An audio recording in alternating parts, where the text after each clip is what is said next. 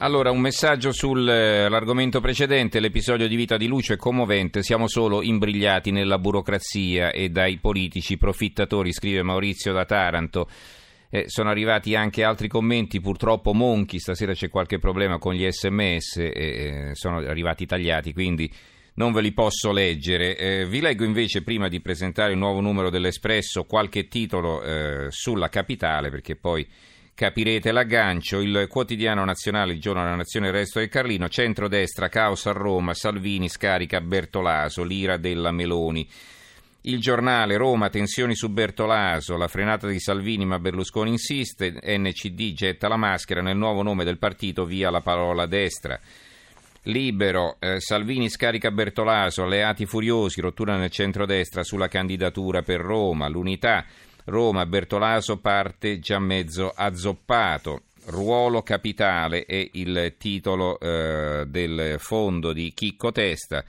Tutte le previsioni ci dicono che le città del mondo sono destinate a assumere un ruolo sempre maggiore. Nei prossimi decenni la crescita della popolazione si concentrerà quasi esclusivamente nelle aree urbane. Nelle città si concentrerà il massimo della produzione di ricchezza, di innovazione, di incrocio creativo fra popolazioni di diverse origini, fra sessi, fra culture è ruolo capitale, dal titolo poi non possiamo leggervi altro perché il fondo gira all'interno, però eh, si capisce che si sta giocando una partita che va ben al di là della semplice decisione di chi eh, eh, prenderà il posto di Marino al Campidoglio. qui è in gioco il rilancio di una capitale che si trova veramente ridotta a pezzi.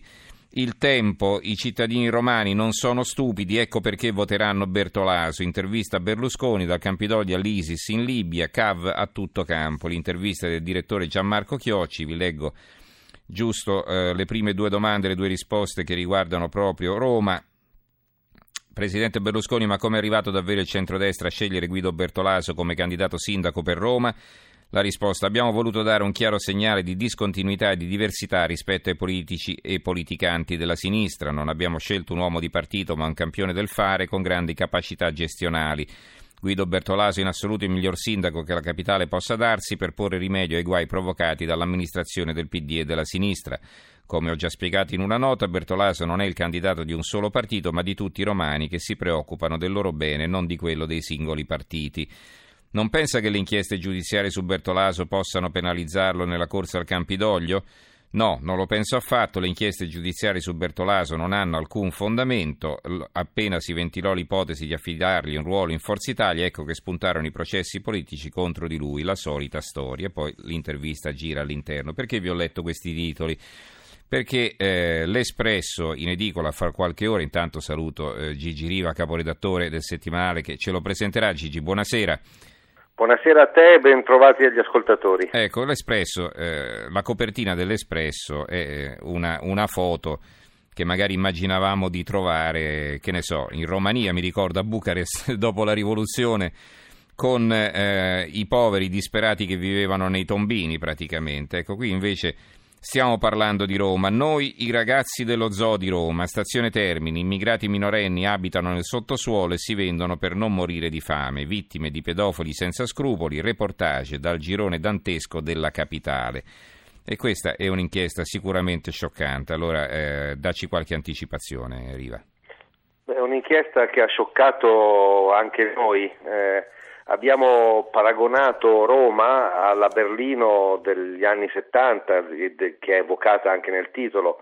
Noi ragazzi dello Zoo di Berlino era il titolo del libro Shock di Christiane F., la bambina, la, bambina, la ragazza di 13 anni che raccontò eh, cosa succedeva alla stazione Zoo di Berlino dove eh, a quell'epoca i, dei bambini si prostituivano eh, per procurarsi la dose di eroina. Come hai già giustamente rievocato tu, ci ha ricordato la Bucarest degli anni 90, subito dopo il crollo di Ceausescu, dove almeno 2000 bambini vivevano nelle fogne e la cosa venne alla luce grazie al fatto che un clown franco-argerino di nome Miludo Chili eh, andò in queste fogne, scoprì l'esistenza di questo popolo sotterraneo e ne salvò 800 grazie a una gara di solidarietà eh, internazionale a cui l'Italia partecipò. Ecco, abbiamo aiutato la Romania allora non immaginandoci che vent'anni dopo la Romania saremmo diventati noi. eh, alcuni dei bambini che vivono nel sottosuolo della capitale e si prostituiscono nella zona attorno alla stazione Termini sono ehm, eh, quegli immigrati arrivati da noi dal Maghreb eh, come dalla Siria e che poi a un certo punto scompaiono. Eh, secondo le fonti accreditate dell'UNICEF sono circa 12.000 eh, questi bambini che sono scomparsi. Alcuni fanno appunto questa vita, eh, campano di espedienti attorno alla capitale, eh, sono preda di pedofili, nell'articolo raccontiamo dell'arresto, eh, abbiamo anche una fotografia che lo documenta, eh, di un eh, dirigente, de, di un ex dirigente della Boeing pensionato di, di Chicago, arrestato perché appunto eh, si serviva del, del, del, del, suo denaro per eh, sfruttare i bambini sessualmente eh, e questi bambini che arrivati da noi hanno scoperto eh, che l'Occidente, che, loro, che loro tanto agognavano, poteva riservare queste cattive sorprese. Uno ci ha detto ho paura, sono un bambino, l'articolo è di Floriana Bulfon che li ha incontrati questi bambini, li ha seguiti ed ha eh, prodotto questo articolo per noi una, nell'ambito di una campagna che è eh, peraltro gestita dalla stessa Unicef. Un ragazzo ci ha raccontato che è partito dall'Egitto per trovare l'Egitto qui, per trovare eh, le stesse condizioni. Un reportage davvero scioccante che ha toccato anche noi. Allora, eh, un reportage tutto da leggere, quindi immagino ci siano anche parecchie foto, no? C'è anche un servizio eh, fotografico molto nutrito eh, e mm, in cui documentiamo l'orrore di questo quartiere eh, che sta mh, mm, al, a Termini, esattamente dove, sbo- dove, sbucano ogni giorno migliaia di cittadini, migliaia di pellegrini eh, che vengono per il giubileo e la nostra capitale è ridotta appunto come eh, la Bucarest degli anni 90 dove dei bambini vivono come i topi. Ecco, ma questo ti volevo chiedere così in conclusione, poi ci presenterai gli altri servizi, ma possibile che non se ne sia accorto nessuno, ve lo siete domandati?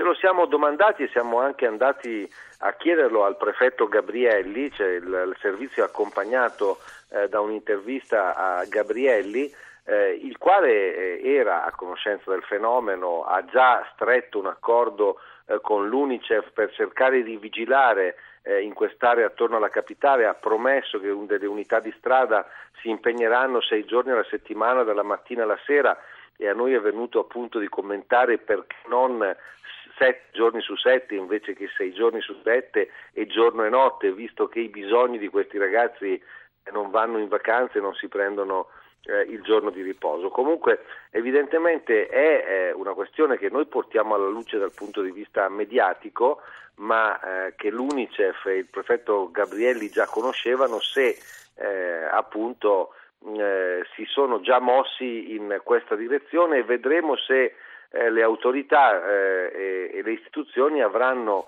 la volontà, la voglia e la possibilità di debellare un fenomeno che forse eh, era sotto gli occhi di tutti, anche quelli che passano attorno alla stazione e vedono eh, questi bambini, eh, che sicuramente li hanno visti anche perché si mescolavano in caccia di clienti o i clienti cacciavano loro esattamente in, in questa zona, che appunto evidentemente ne erano già al corrente e noi l'abbiamo portato alla luce. Allora, eh, raccontaci invece cos'altro c'è di interessante in questo numero.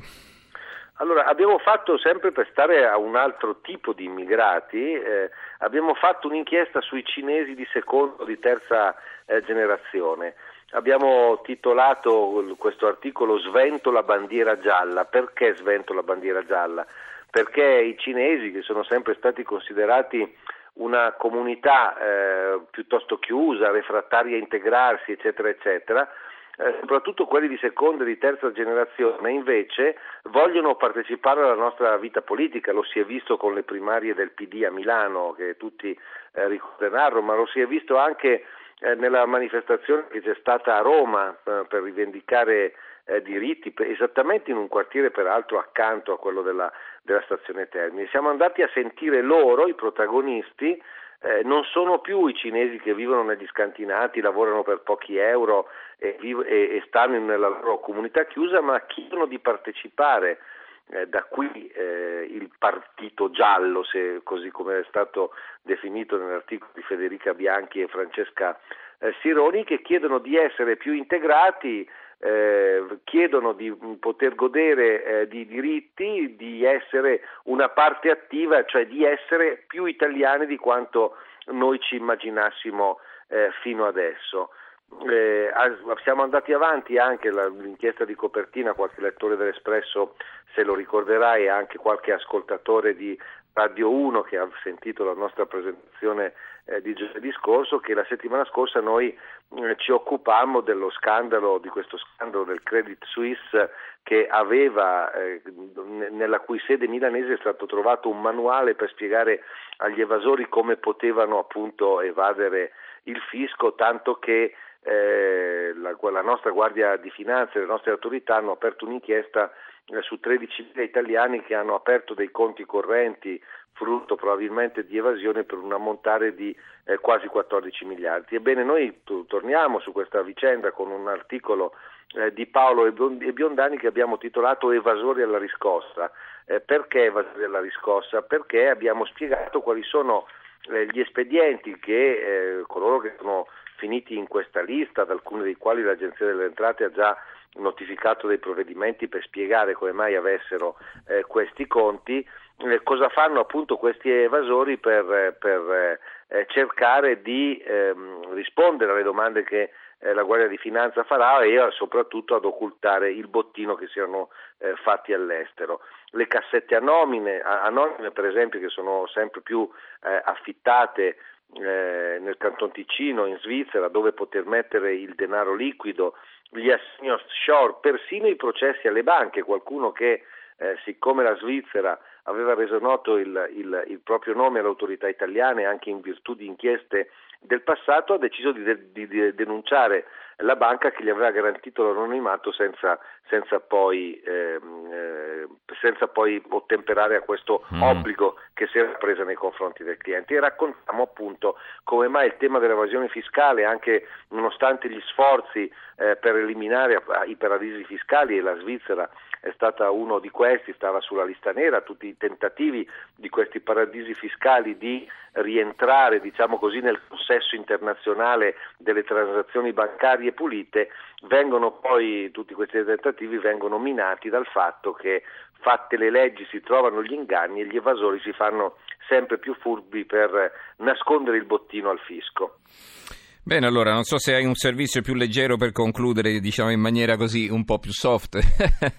Beh, credo, credo che, che, ce ne sia eh, bisogno di, di eh. servizi leggeri, ce ne sono eh, diversi in realtà. Io vi ho citato quelli che purtroppo, come sai, le, le cattive notizie fanno sempre più eh, rumore delle buone notizie, sì, sì, sono certo. sempre più notizie eh, delle, delle buone notizie. Abbiamo anche un servizio, se si può così definire leggero, eh, di Federica Bianchi che è andata a sentire in America e in Canada le mamme surrogate, quelle donne che offrono il loro utero alle altre, alle, dalle donne che non possono avere figli eh, visto che stiamo tanto discutendo di una legge che ancora non ha visto la luce nel nostro paese, mentre in altri paesi, appunto come negli Stati Uniti o in Canada, è già realtà. Ci siamo fatti fare i loro racconti, che sono dei racconti eh, interessanti, c'è chi lo fa e lo dice apertamente in questa intervista per denaro, eh, c'è chi lo fa mh, semplicemente per altruismo, in Canada si può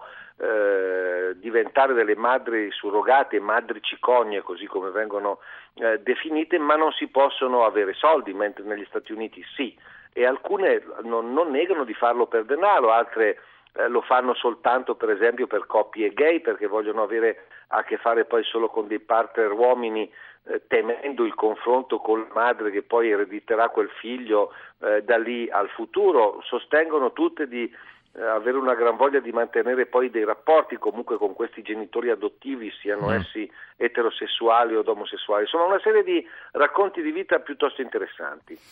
Benissimo, allora, eh, un numero tutto da leggere, vi ricordo la copertina, noi i ragazzi dello Zoo di Roma, è un'inchiesta esclusiva dell'Espresso, stazione Termini, immigrati minorenni abitano nel sottosuolo e si vendono per non morire di fame, vittime di pedofili senza scrupoli, reportage dal girone dantesco della capitale. Ci ha presentato questo numero il caporedattore dell'Espresso Gigi Riva. Grazie Gigi e buonanotte allora. Buonanotte a tutti. E certo, il nuovo sindaco di Roma, indipendentemente da chi sarà, eh, avrà molto da lavorare. Eh? È una città dove non funziona quasi un tubo. Allora, ve lo dice uno che a Roma ci vive da tanti anni.